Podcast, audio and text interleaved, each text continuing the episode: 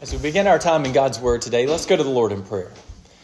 Heavenly Father, we come to you thanking you for the blessings of worship, for the uh, unity that we have in song and prayer and scripture, uh, that we are joined together as believers, as those who have trusted in Christ, but we're joined together by your Spirit as well. And we know that you have not left us uh, alone to wonder and to try to achieve the, the works of the law through our own means, but rather you have given us your Spirit so that we might truly understand your word and that we might live in obedience to the Spirit and not to the letter of the law itself.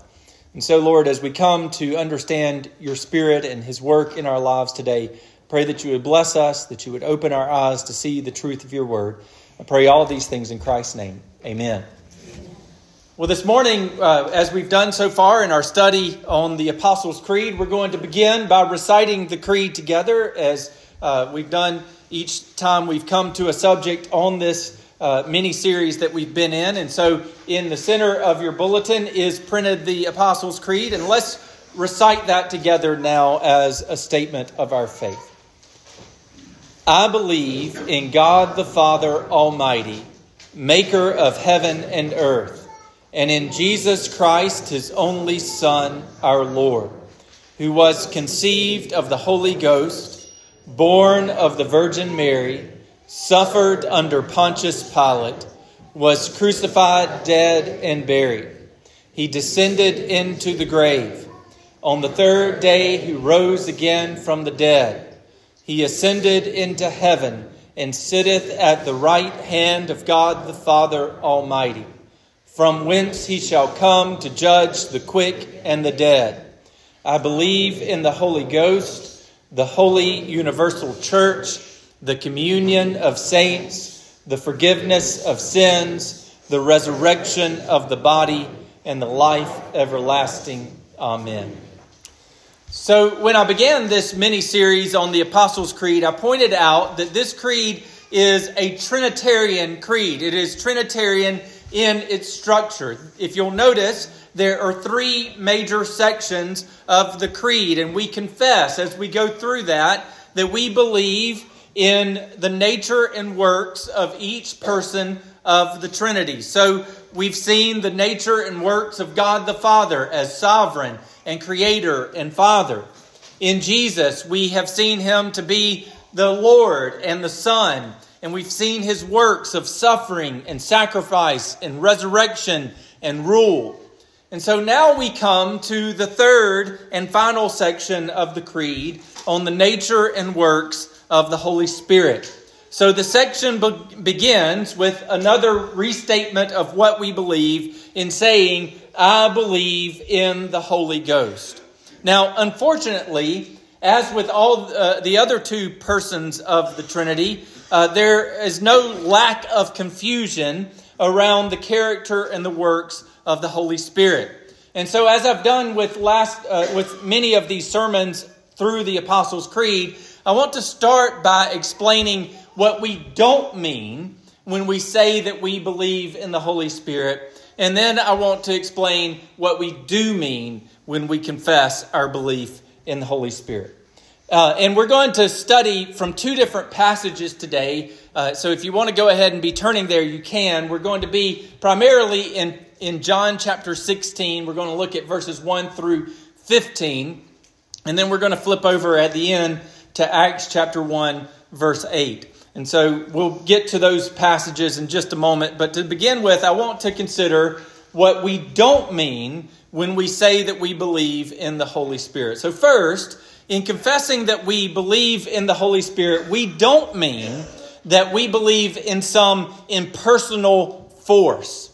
Uh, now, many people treat the Holy Spirit as if he's similar to karma. In fact, you'll hear a lot of well intentioned, I think, people try to compare the Holy Spirit to karma, as if if you do good things, then the Holy Spirit will reward you. If you do bad things, then he'll punish you. Um, and, and people compare that, believing that if you have enough faith, or if you live in a certain way, or if you do enough good deeds, then you can access the blessings of the Holy Spirit. Others treat the, the Spirit like a some sort of fickle force, a force that can be manipulated either by incantations or a mood or music that you play, or in, in modern contemporary worship services, a fog machine or a light system. That if you set the right mood, then you can call down the Holy Spirit or you can cause the Holy Spirit to work within the congregation. And by contrast, by the, the inverse of that, if you don't have the right move, then the Holy Spirit uh, mood, then the Holy Spirit is obviously not at work in your congregation. Now, I heard of one youth event in which the worship leader called on the congregation to count to three. And at the count of three, the Holy Spirit would be released into the congregation. Now, as we'll see in just a bit, the Holy Spirit is not a force. The Holy Spirit is a person. He is personal, he is active, and he acts upon his own will, not ours.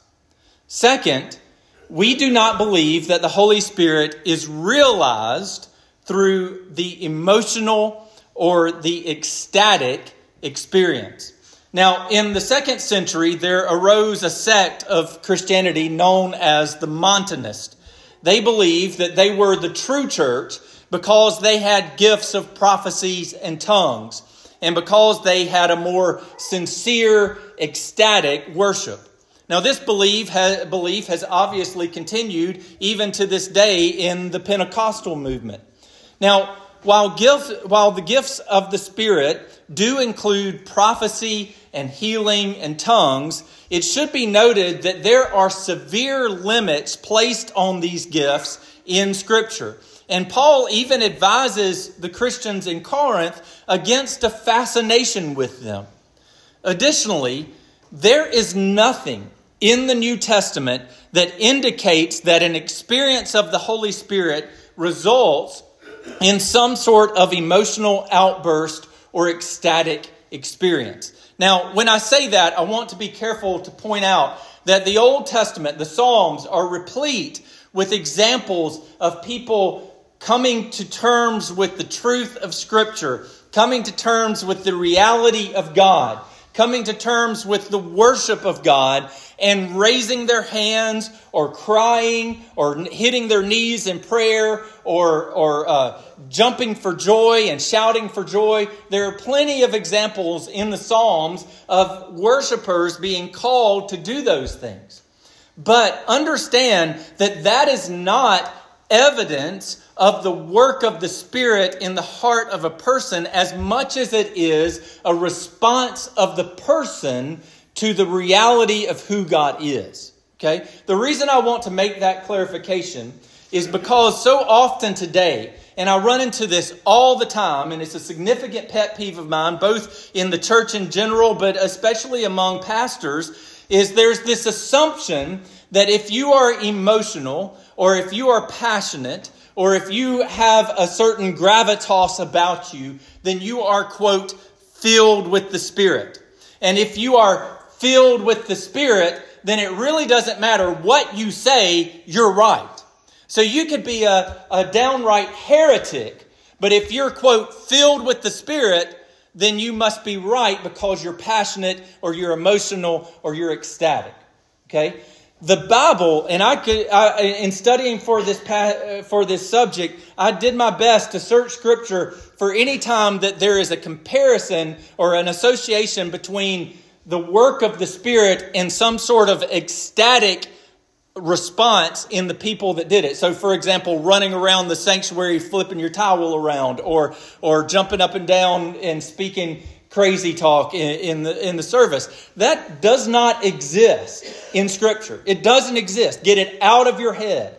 That is more connected to pagan worship, frankly, than to Christian worship. Christian worship, as Paul says in 1 Corinthians chapter 14, is to be done in order. In good order, is what he says. It is to be ordered and, and focused on the glory of God, not on the ecstatic experience of the worshiper.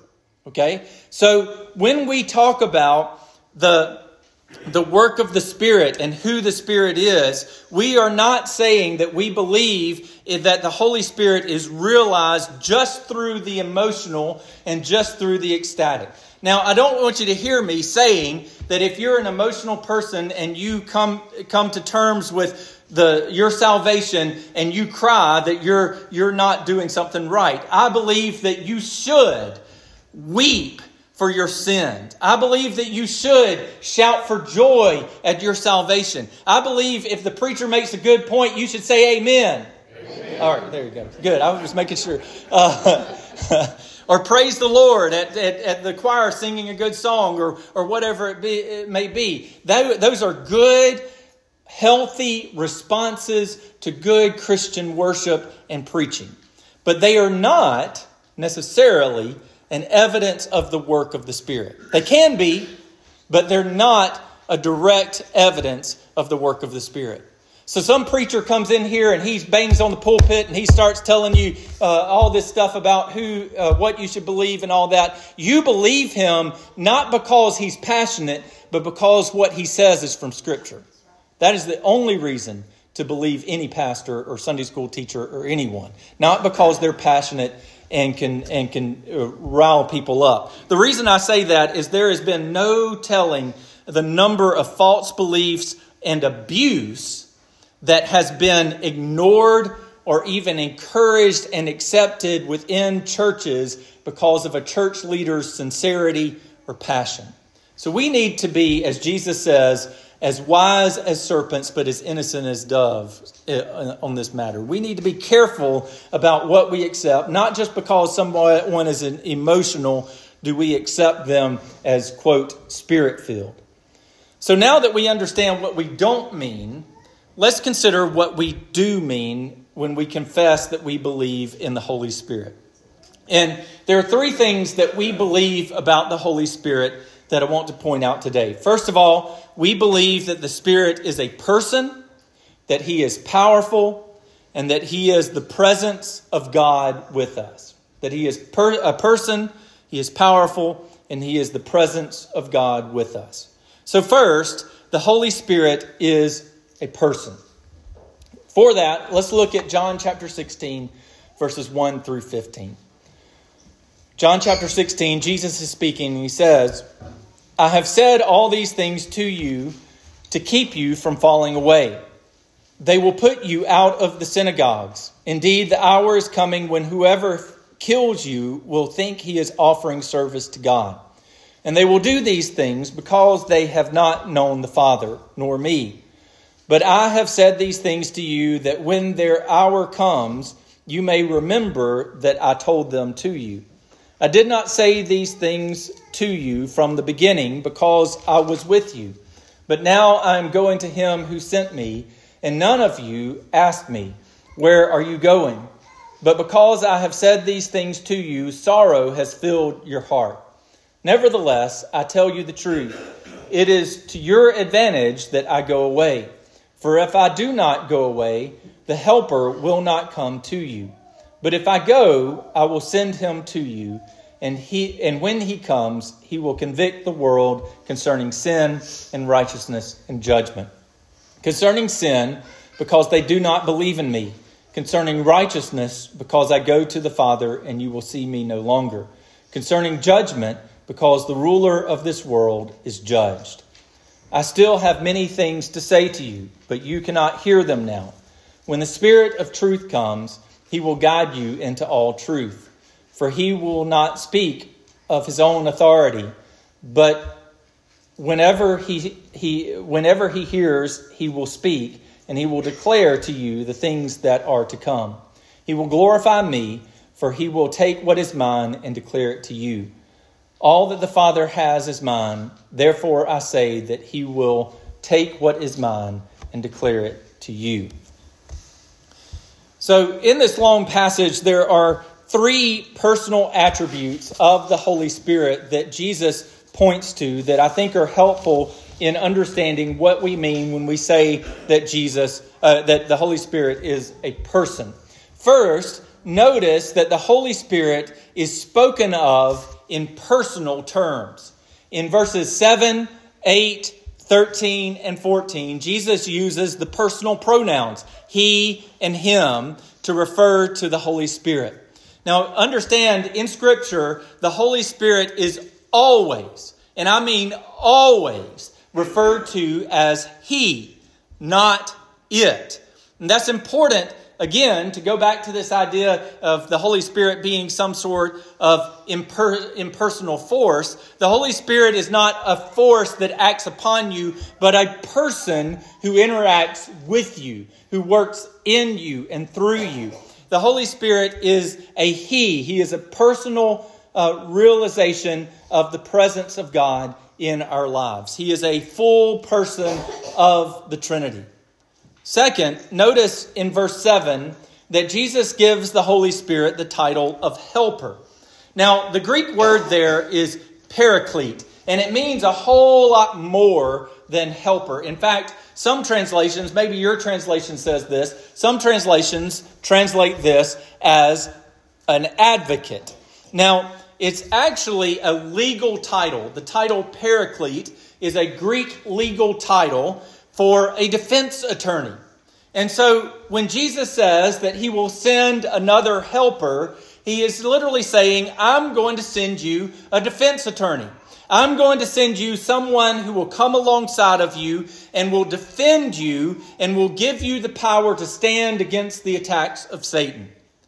But Jesus also does an interesting play on this idea, which brings me to the third personal attribute of the Holy Spirit. Notice in verse 8, Jesus says that the Holy Spirit will convict the world of righteousness and judgment. Now, notice there, this neat play on words. For the believer, the Holy Spirit is a defense attorney, he's an advocate. For the world, he's a prosecutor.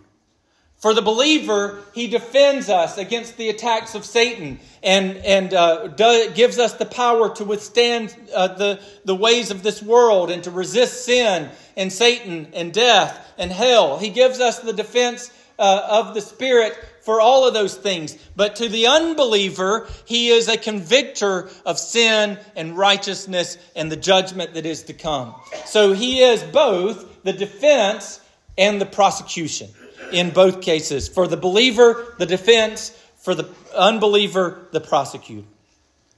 And this brings me to the second characteristic of the Holy Spirit the Spirit is powerful. So, to see this, I just want you to take a stroll with me in your mind through the Old Testament, through the Bible as a whole. The first time that we ever see the word Spirit, if you think about from your study of Scripture, the first time that we ever see the word Spirit in our Bibles is in Genesis chapter 1, verse 2. And there we read that as God is creating the world, the Spirit of God hovers over the face of the deep. Now, the Hebrew word that we translate for spirit is ruah. In fact, it even sounds like what it describes ruah. And it literally means wind or breath. So in Genesis chapter 1, verse 2, when it describes the Holy Spirit hovering over the face of the deep, it literally means the breath of God was hovering over the face of the deep. So here's why this matters. Later on, in Genesis chapter 7, verse 22, as God is bringing that terrible judgment on the world of the flood that will destroy all of life, and the flood waters are rushing in over the earth, we read this. It says, Everything in whose nostrils was the ruah of life died. Everything in whose nostrils was the breath or the spirit of life died. The word for breath there is the same word for spirit that is used in Genesis chapter 1, verse 2. So, one way that the Holy Spirit is powerful is in the fact that He is the life giving power of God. When God created the world, life came to be by the power of His Spirit. When God formed the shape of man out of the dust of the earth, that clay became a living being only when God breathed His Spirit into man. When you breathe, You breathe because of the power of the Spirit of God that sustains you. The Holy Spirit is the power of God that enables life to exist and to be sustained in this world. So now we see something even more beautiful in the New Testament. The New Testament is not written in Hebrew, it's written in Greek. And in, in Greek, the word for spirit is pneuma, P N E U M A. You might notice that that is at the beginning of the word pneumonia, which is a disease of the lungs or the disease of the breath. So, pneuma means breath or wind, just like ruah does.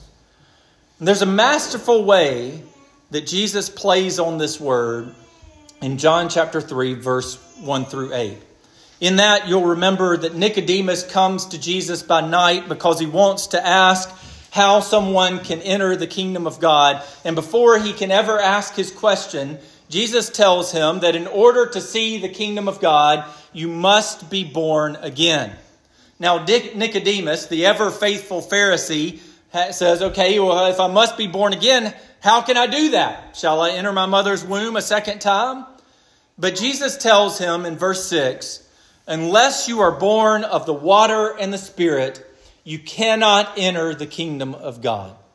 That which is born of flesh is flesh, and that which is born of spirit is spirit. Do not marvel that I say to you, you must be born again.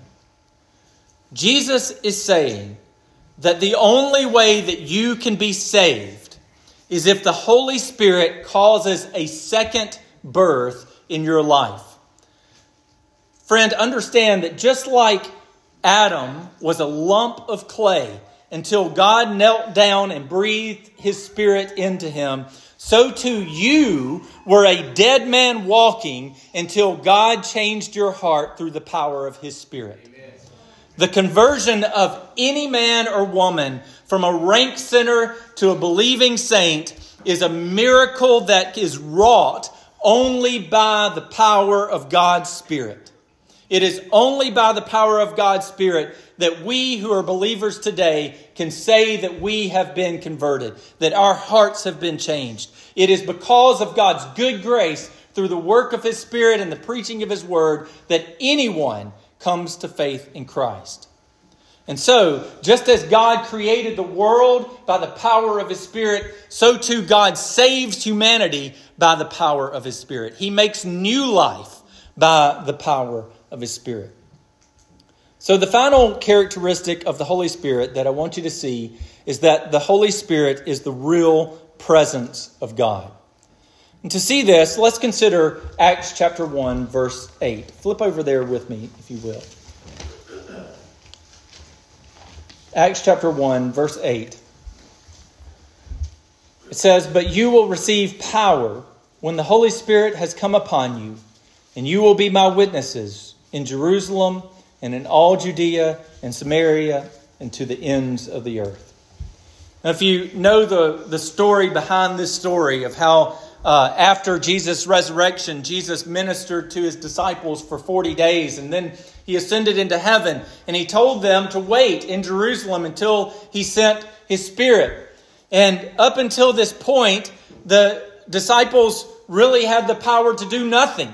They, they were afraid. They were locked away in their own rooms. They, they didn't know what to do. They didn't know the direction to go. They were, uh, they were cowering, in, in one sense, behind the wall that, uh, from which Jesus had left them.